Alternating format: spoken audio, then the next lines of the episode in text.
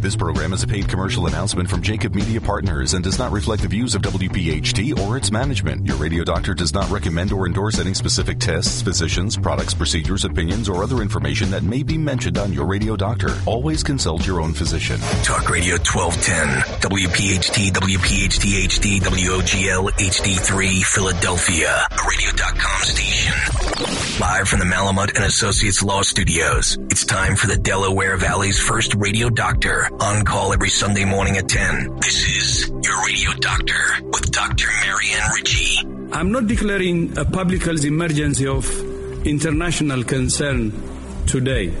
As it was yesterday, the emergency committee was divided over wh- whether the outbreak of novel coronavirus represents a fake or not.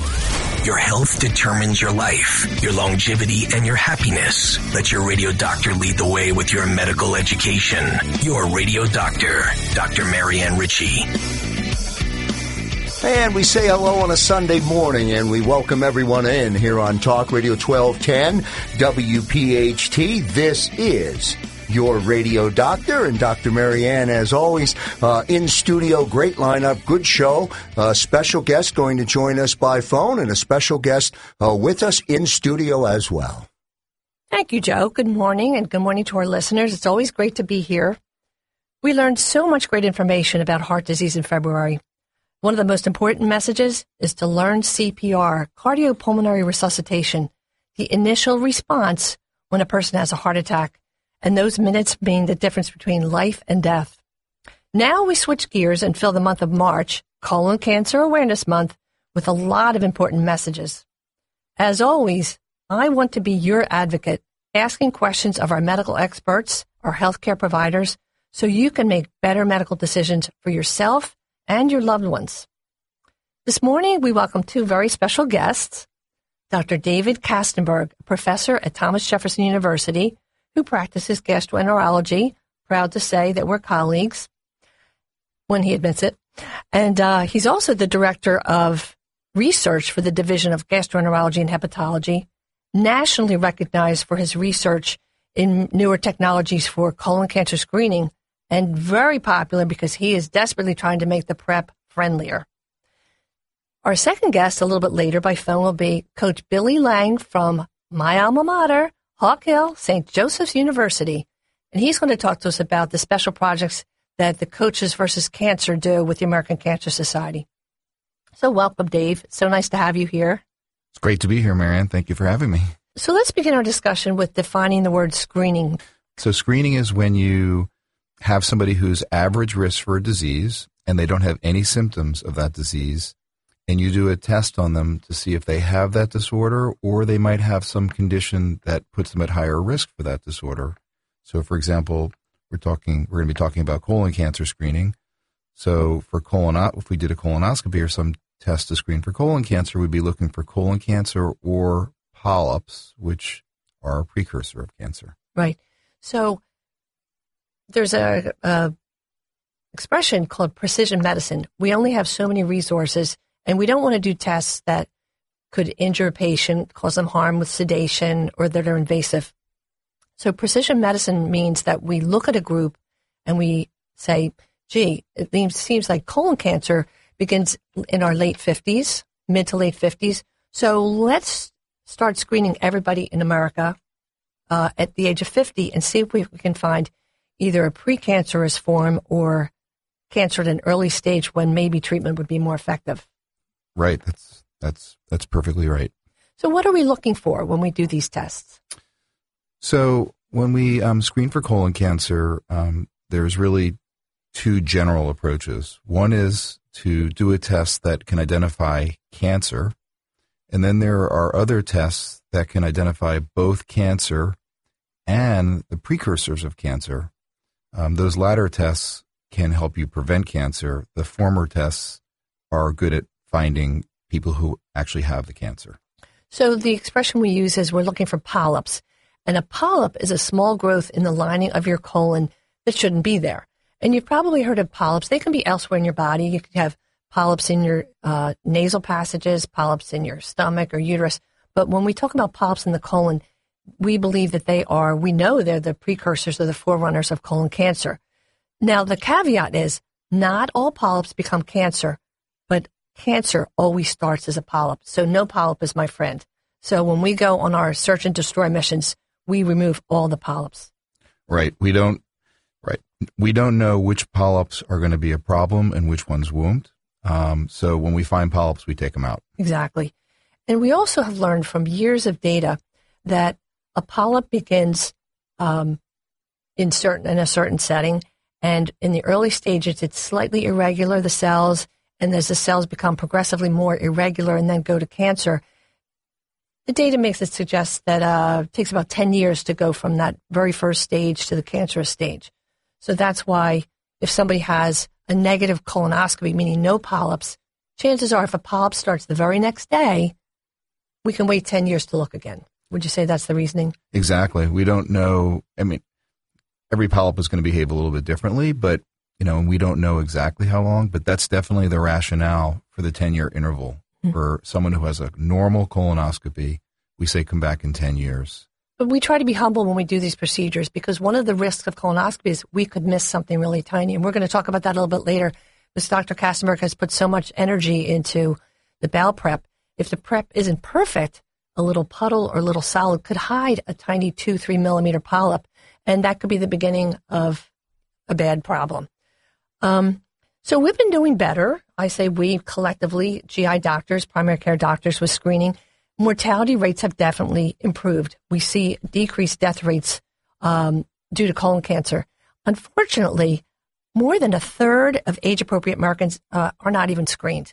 And this is why we're trying so hard to convince people that it's a bearable test, get through the prep. And when people say to me, gee, I don't want to drink the prep, it's just awful, I say, well, the alternative could be surgery, chemo, or radiation. Yeah, I, I, it's... You know, colon cancer is a preventable disease, and there's a long lead time between, you know, when people get polyps and when they get cancer. So there's a lot of opportunities to intervene. Yes. And so it's just, you know, it's really a tragedy when, you know, people choose not to get screened. Yeah. And, and, you know, when I'm talking, you know, when we, when we make decisions, you know, there's, there's risks of doing things and there's risks of not doing things.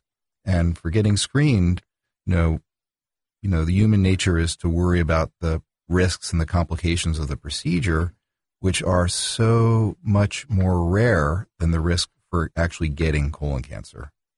So what are the risks of colonoscopy? So the number one risk, which is what nobody really thinks about, is that it's not that no test is a perfect test. Things can be missed. And so that that is the number one risk. Uh, this And there's things that there's things that can be done in terms of prep and technique to, you know, decrease that, which we can talk about. The second risk, which everybody is familiar with, is the risk for perforation. That's a hole in the colon that could need an operation to fix. And that happens less than one out of every two thousand people. And the third risk is bleeding. A teeny bit of bleeding is super common. Serious bleeding is a rare complication. Yes. And so when I see a patient, and of course, we're going to talk about other risk factors, but when I see a patient who has no polyps, no reason to look again because family history or, or something that would make us look at a, a shorter time interval, I say ten years is a long time.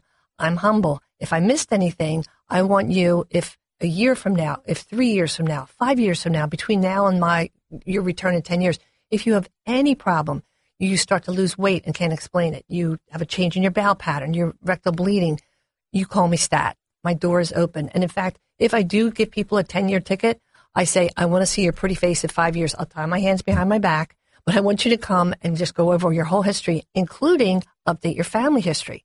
Because if today I see you, normal colon, no, I don't have any family relatives with polyps or cancer, not just cancer. We look for colon polyps, can bump the risk too. Um, I want to review that in five years. You know, Marianne, I tell the fellows this all the time. Um, the scariest colonoscopy for me is a normal colonoscopy. Yes. Yeah. Because that means I'm telling the patient, I got a great look and you're going to come back in ten years. This is your radio doctor here on Talk Radio twelve ten W P H T. Stay with us as we go to the commercial break. On the other side of the break, we'll continue uh, our conversation, and we'll speak directly to the listeners who have not had a colonoscopy. We'll talk to them when we come back. Thanks for listening to Your Radio Doctor with Doctor Marianne Ritchie. If you have a question for the medical mailbag, just send a note to doctor at your radio doctor dot com. And as we come back to you on a Sunday morning here on Talk Radio twelve ten W P H T, uh, one uh, reminder for our listening audience, you can go to your radio doctor dot com. Dot com. And when you go to your radio doctor dot com, you'll have the ability to uh, communicate with Doctor Marianne. You can listen or download one of the previous shows uh, that aired uh, on uh, Sunday here on Talk Radio twelve ten W P H T. And Doctor Marianne, you'll find uh, a very warm, receptive website, your radio doctor dot com. Thanks again, and welcome back. We're interviewing Doctor David Kastenberg, Uh, gastroenterologist extraordinaire from Jefferson. You know, Dave, I find it interesting um, when I, I do a lot of public speaking, as do you, and one of the things I share with people, I try to paint a picture just as people are listening to us now. I want them to walk away with an image. And a lot of speakers will begin by saying there will be fifty thousand new cases of this or that this year, or one hundred fifty thousand new cases of colon cancer. It means nothing. You say, look at the people in your book club. There are ten of you. Look at the people in your gym. And then a, a better take-home is one in three people over the age of fifty and one in two people over the age of sixty will have colon polyps. Get them out. What's the point? You know, when you compare this screening test also to other screening tests, and it's not a contest, all cancer screening is important. Number one cause of cancer death, what would you think, Joe? What would you guess is the number one cause of cancer death? Uh, treatment? What is the number one cancer that people die from? Lung cancer? Yes. Ding, ding, ding. Go to the head of your class. Yes. But I think a lot of women would say breast cancer, mm-hmm. and some men might say prostate cancer, and they happen most commonly in men and women. Num- number one cause for cancer death is lung. Number two, that's our favorite number. Don't step in number two, um, is colon cancer when we combine men and women.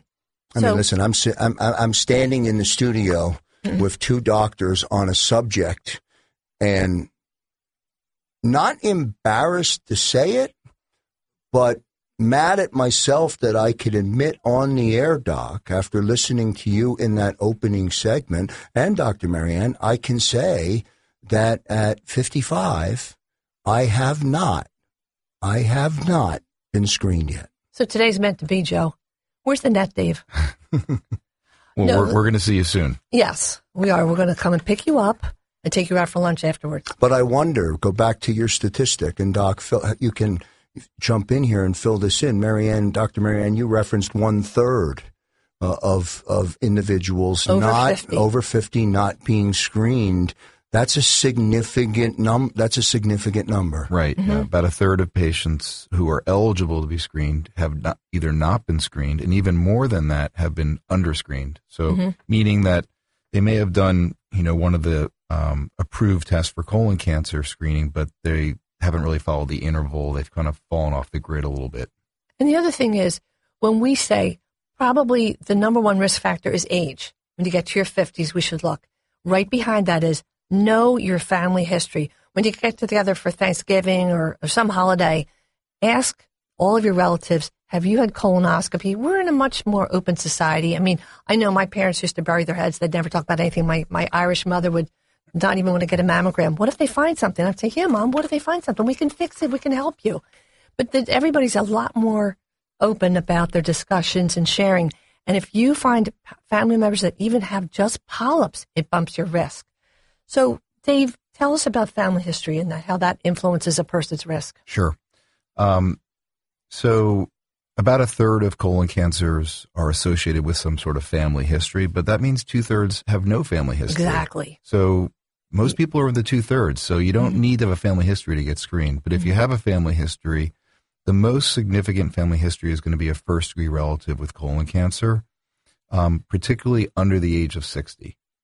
And And then we also have these things called advanced polyps, which means that it's a bigger or more serious polyp that um, has a certain number of features. And so either colon cancer or the these advanced polyps um, under the age of sixty is very important. Um, and if you have one of these in a first degree, in a first degree relative, you want to start your screening with colonoscopy because you're higher risk. So we don't even talk about the other options. And you want to start at age forty, not age fifty, or it may be earlier. You want to do it at ten years before that person was diagnosed. So if you have a, I'm working with a medical student um, whose mm. sibling uh, developed colon cancer in their twenties. That means all the siblings, all the first degree relatives of that person who got colon cancer starts their colonoscopy ten years before that. So if that sibling, so first of all, a first degree relative means somebody right next to you in the tree, either your parents, a brother, sister, or a child. God forbid any of them. But first degree means right next to you in the tree. Second degree relative would be an aunt, uncle, grandparent, uh, cousins, not so much. We don't count them quite as much. But um, so if one first degree relative bumps your risk two to four times. Right. And, and so on. The more first degree relatives, of course. So if this medical student has a sibling who was diagnosed at age twenty-five, then he or she be, should begin at age fifteen. Right. And that also leads, and the other high risk is if there's two first degree relatives, and regardless of their age, then they fall into the same high risk category. Age the other forty. Thing is that we use the family history is so important for determining, for looking for, for conditions that might put people at super high risk for colon cancer. So inherited conditions. So for example, there's a disease called Lynch syndrome, mm-hmm. um, which affects almost a million Americans and is has been diagnosed in maybe twenty thousand Americans. So it's it's super under-recognized. And as you know, um, it's although we consider it a colon cancer syndrome, it's not just a colon cancer, it's no. a cancer syndrome. So you could have, that's why it's so important to take a family history, because if you have family members, a lot of family members with ovarian or endometrial cancer or stomach cancer, particularly at young age, then you're going to be thinking about Lynch, you're going to be thinking about colon cancer as well. So taking a family history is very important. Exactly. And, you know, I consider myself, we are internists first. We're, we do residency internal medicine, then G I fellowship and G I specialty. When I was at Sloan Kettering, we used to send samples to Doctor Henry Lynch. This syndrome that we're talking about, actually it was first uh, begun, the study was in eighteen ninety-five or so, back in the eighteen hundreds. A doctor had Uh, a neighbor who said to him, you know, I have this family history with multiple people with cancers. And he, I think they called it Family J, and they watched it, and it would surface in the medical literature through the years. And then this Doctor Henry Lynch uh, called all the people related to that first family, found all the relatives, and brought together six hundred, well, not all together, but he found the data on six hundred fifty people and described the syndrome now called Lynch. So these poor people not only get are at increased risk for colon cancer, they have endometrial, which means the lining of the uterus, ovarian, stomach, small intestine, kidney, ureter, brain, skin, maybe, maybe not breast, prostate, pancreas, because they're just common anyway. But it's so important to know your family history. If you don't remember anything else, we urge you to find out after tonight. Um, that's really important.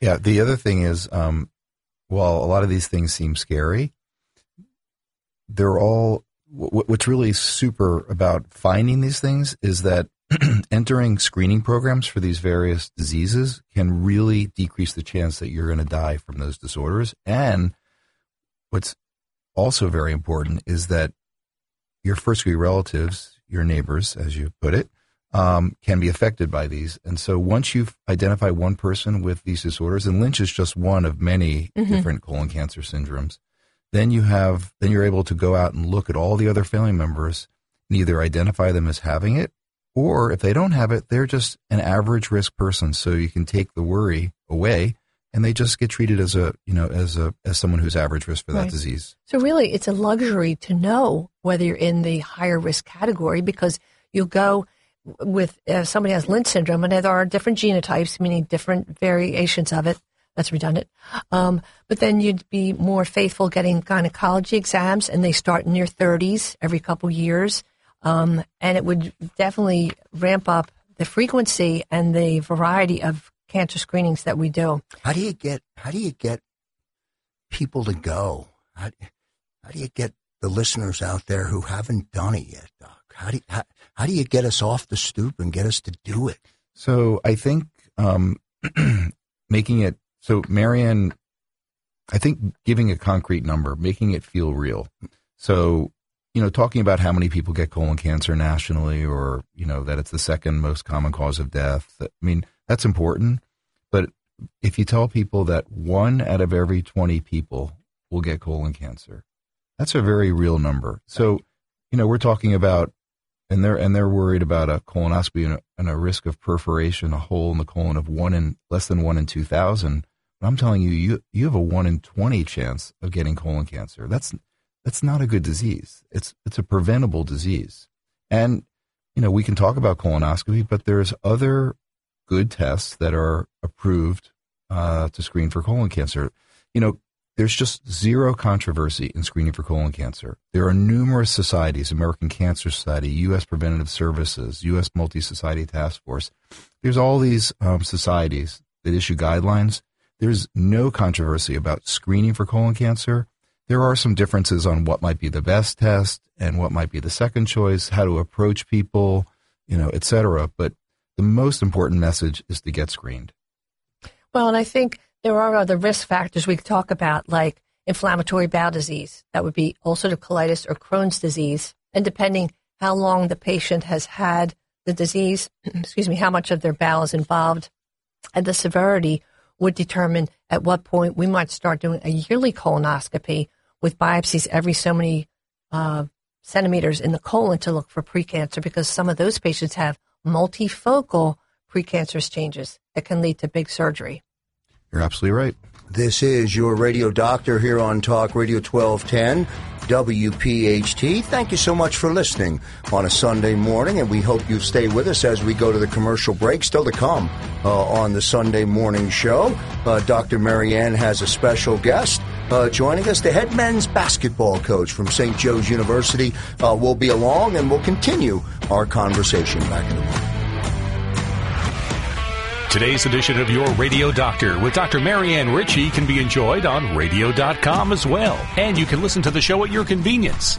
Just go to radio dot com and in the search bar type in Your Radio Doctor. It's health education on demand.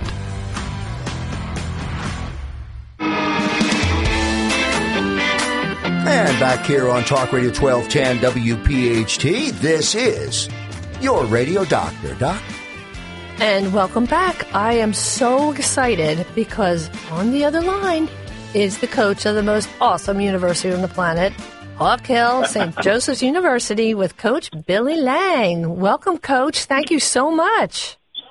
Hey, Doctor Ritchie, it is a pleasure to be on your show. I'm looking forward to this time with you. Thank you for having me. Well, as a um, a Hawk, Hawkette, a Saint Joe graduate, uh, I think that Saint Joe's University is so fortunate to have you. You're bringing your experience from being at Philadelphia University, which, by the way, is now Jefferson University, LaSalle, oh, yeah. Nova, Navy, the Sixers, and now at Hawk Hill.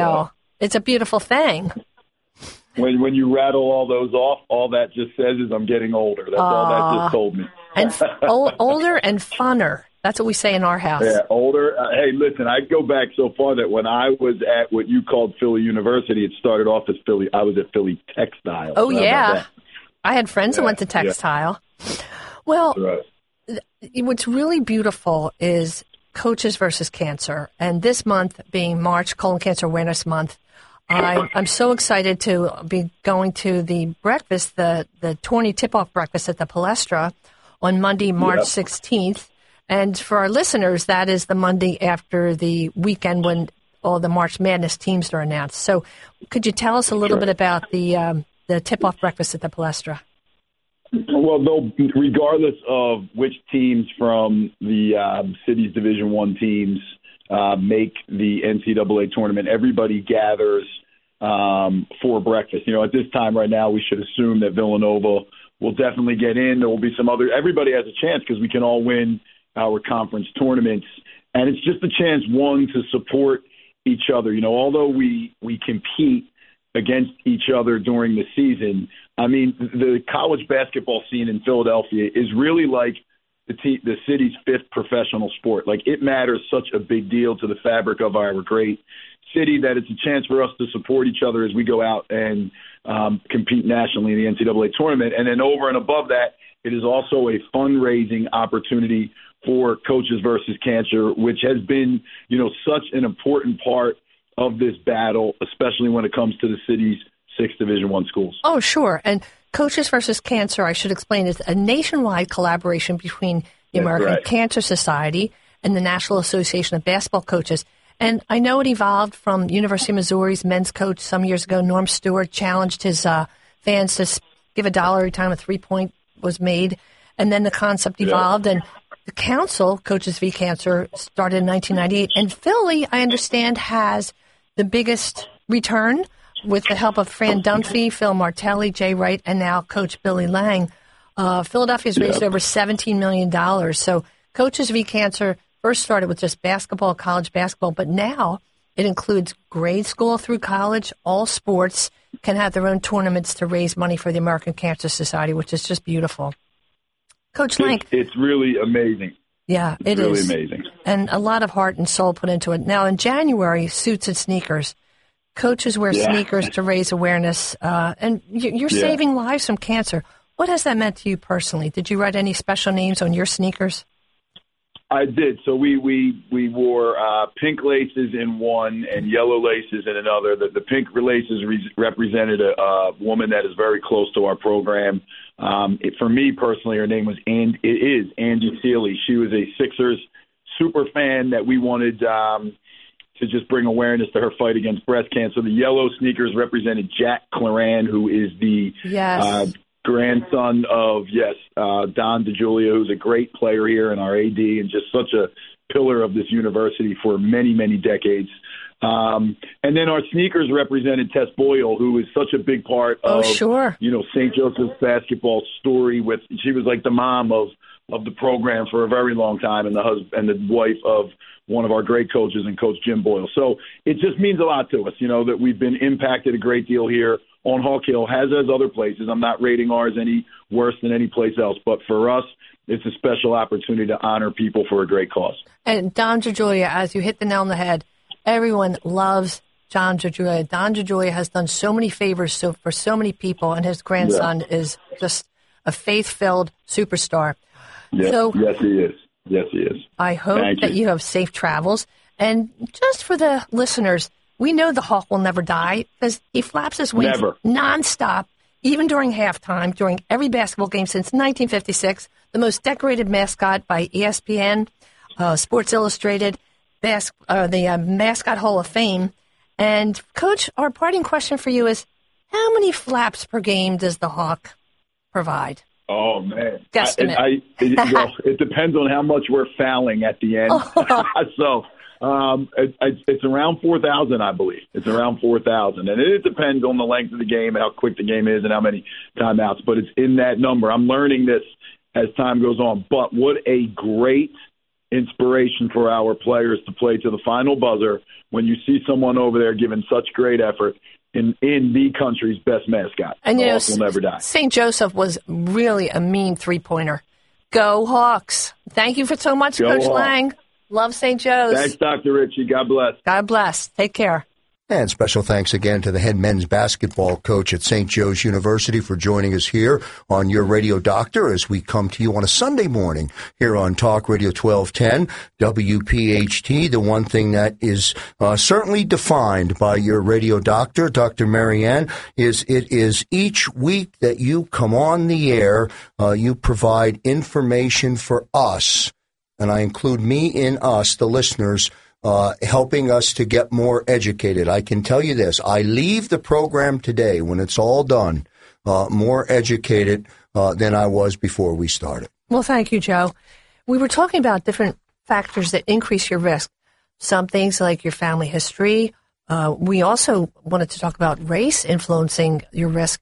African Americans are twenty percent more likely to develop colon cancer and forty percent more likely to die from it.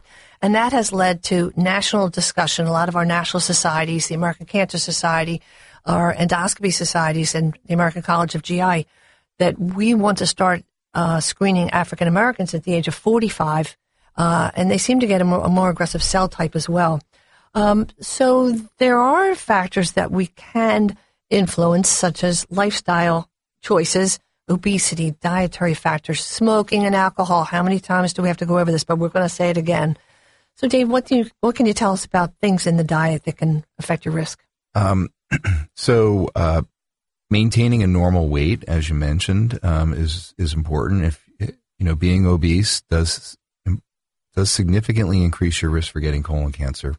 So, also, um, you know, exercising is is a positive, and um, eating a quote healthy diet. So, eating a diet that's low in animal fats, and eating a diet that's high in fruits and vegetables. Um, so, I advise people, you know, if you're overweight, try to lose some weight, try to exercise, and try to eat, you know, more healthy. Cut out the animal fats and try to eat more fruits and vegetables. And it's interesting because, um, we mentioned diabetes is also a risk factor, uh, but separate from obesity and being sedentary. Diabetes itself increases the risk for colon polyps and colon cancer. So let's talk about some of the dietary things themselves. We don't know if there are elements in the food that cause injury to the lining of the colon and start uh, cancer, or if it's, as you say, being obese. But um, calcium from dairy and supplements seems to decrease the risk for polyps and cancer. Fiber. And this is really interesting because fiber may help because, and we're going to be polite here, but higher stool volume and faster transit may uh, allow less exposure time if there are cancer-causing agents in our waste. So if your waste shoots through more quickly, maybe maybe that's a good thing, and that is protective. It's not conclusive, the data, but the American Cancer Society says go with whole grains, fruits, and veggies, and um It, it definitely seems to have a trend. Red meat is not our enemy. Red meat is not the worst thing in the world. Um, I don't suggest that you eat a lot of it, but it may be the way it's cooked. High temp cooking, curing, smoking seems to be more the enemy there. But the one that is dangerous is processed meats, lunch meats. Yeah, no, I, I, I agree. Um, uh, eating a, that would, that would be part of eating a, uh, an unhealthy diet, I would say. And that's also been shown, you know, for inflammatory bowel disease, going back to, you know, ulcerative colitis and Crohn's, that increase, that those are conditions that have high risk for um, colon cancer. It also seems like eating a lot of uh, a, a diet that's high in processed foods um, is also just bad for that disease in general. So mm-hmm. there, there's a lot, there's a lot to suggest that processed foods are not so well, great. There's an international agency for research in cancer, um, and they describe processed meat as carcinogenic or cancer-causing in humans, and that red meat is probably carcinogenic. Um, vitamin D may lower the risk. I think seventy-five percent of America is low in vitamin D. I don't know why.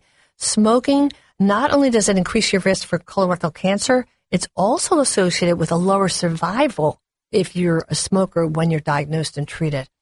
Um, alcohol, the American Cancer Society tells us, stick to maximum one drink a day. If you're a woman, maximum two per day. If you're a man, that doesn't mean go ahead and do it. It means on any given day, one drink for a woman, one, two for men. Because if the in the lifetime of a person drinks two to three drinks per day, twenty percent higher risk of colon cancer. Three or more drinks a day, forty percent increase in your risk. It's just not worth it.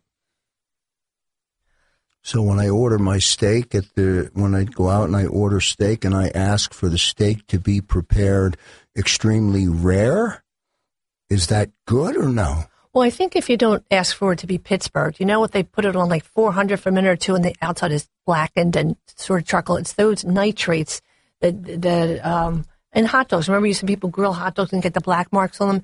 Nitrates lead to stomach cancer as well, but the, the that process seems to bump the risk for colon cancer. I'm making a lot of mistakes here today, Doc. Moderation. Yes, moderation. Sir. Exactly. And and you know, it's interesting. They say that the most active people have a twenty-five percent lower risk of colon cancer. And when you walk away with those numbers, it's going to say, I'm going to go out and walk five times a week for a half hour. One more segment to go on Your Radio Doctor here in Talk Radio twelve ten W P H T. We hope you're enjoying the show on this Sunday morning. Don't forget, coming up uh, immediately uh, at the end of Your Radio Doctor, the sounds of Sinatra right here on Talk Radio twelve ten. W P H T. Back in a moment. Your Radio Doctor with Doctor Marianne Ritchie is proudly provided by Independence Blue Cross. Doctor Marianne will return, but first, a medical message from one of our partners. One segment to go on Your Radio Doctor here on Talk Radio twelve ten, W P H T. I turn it back over to the host of the show, Doctor Marianne. Doc?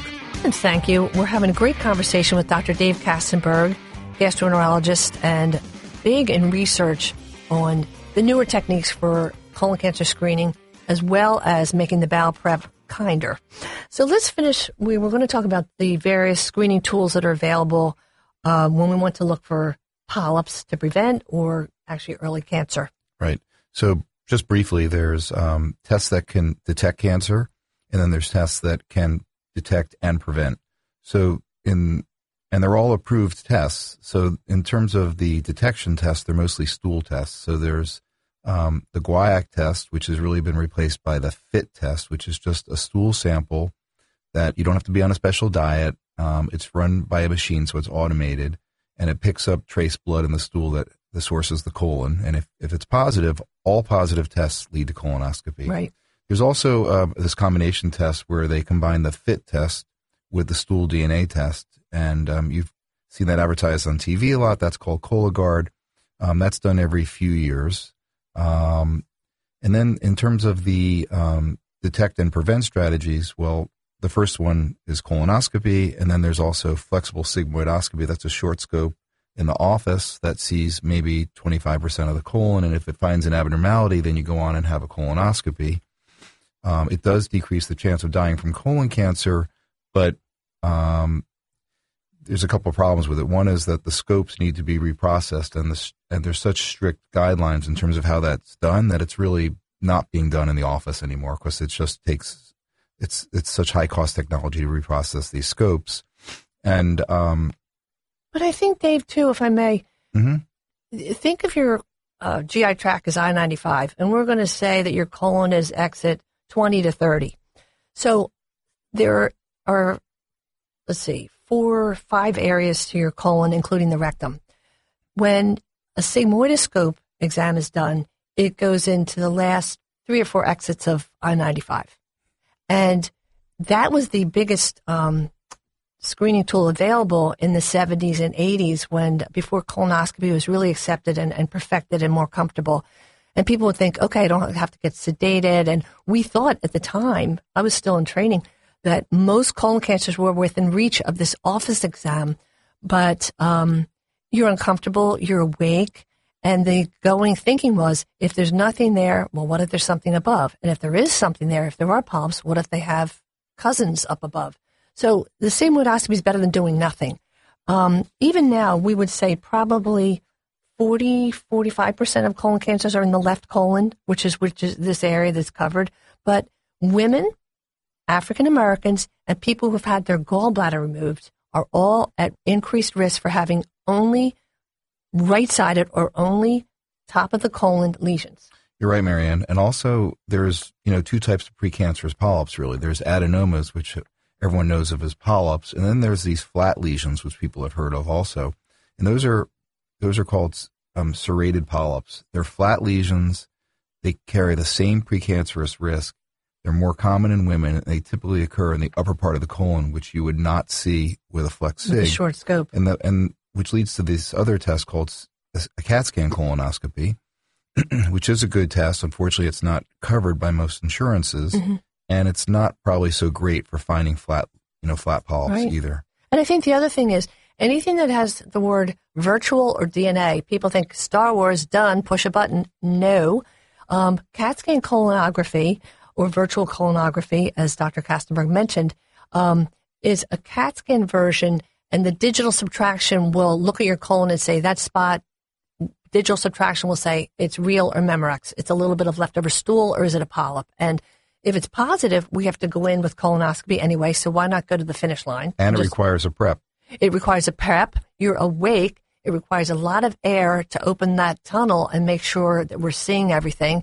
And it also has a perforation rate. We say about one in a thousand plus for colonoscopy. It's one in seventeen hundred for C T colonography. and it's radiation. So uh, it's better than doing nothing. Um, it's not as invasive, but it can miss a lot of polyps and uh, and some colon cancer. So um, if you're going to go through the trouble of doing the prep and all those good things, it, it makes sense to get sedated.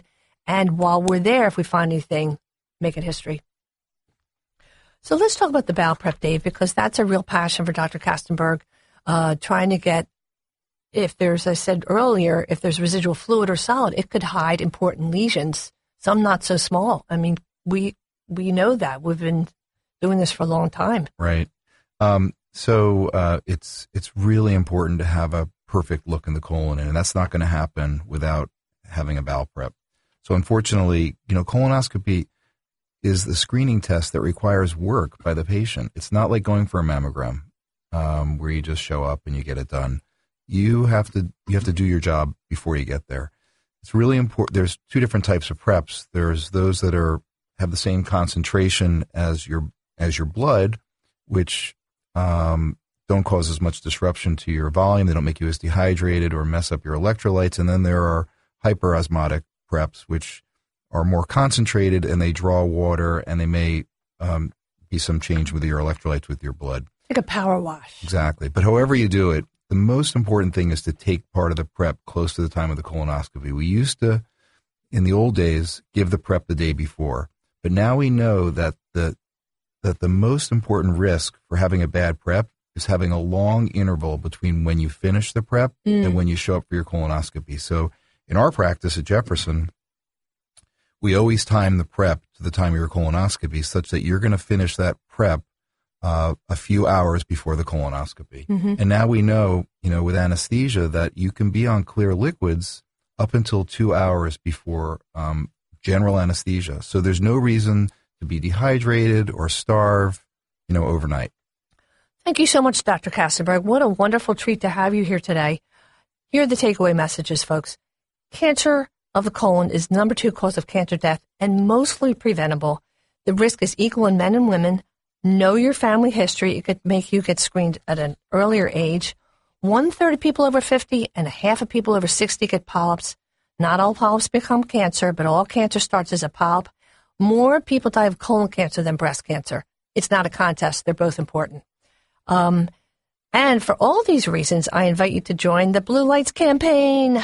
Look to the sky this week. All the large buildings in, buildings in Philadelphia will shine in blue.